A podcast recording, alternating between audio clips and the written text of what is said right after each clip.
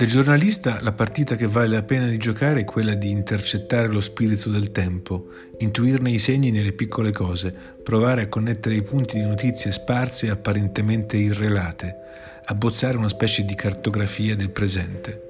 Questo spazio aggregherà, ricombinandoli, lavori vecchi e nuovi, con il calore e l'immediatezza dell'audio, per tentare di censire lo stato delle cose di un tempo tremendamente interessante.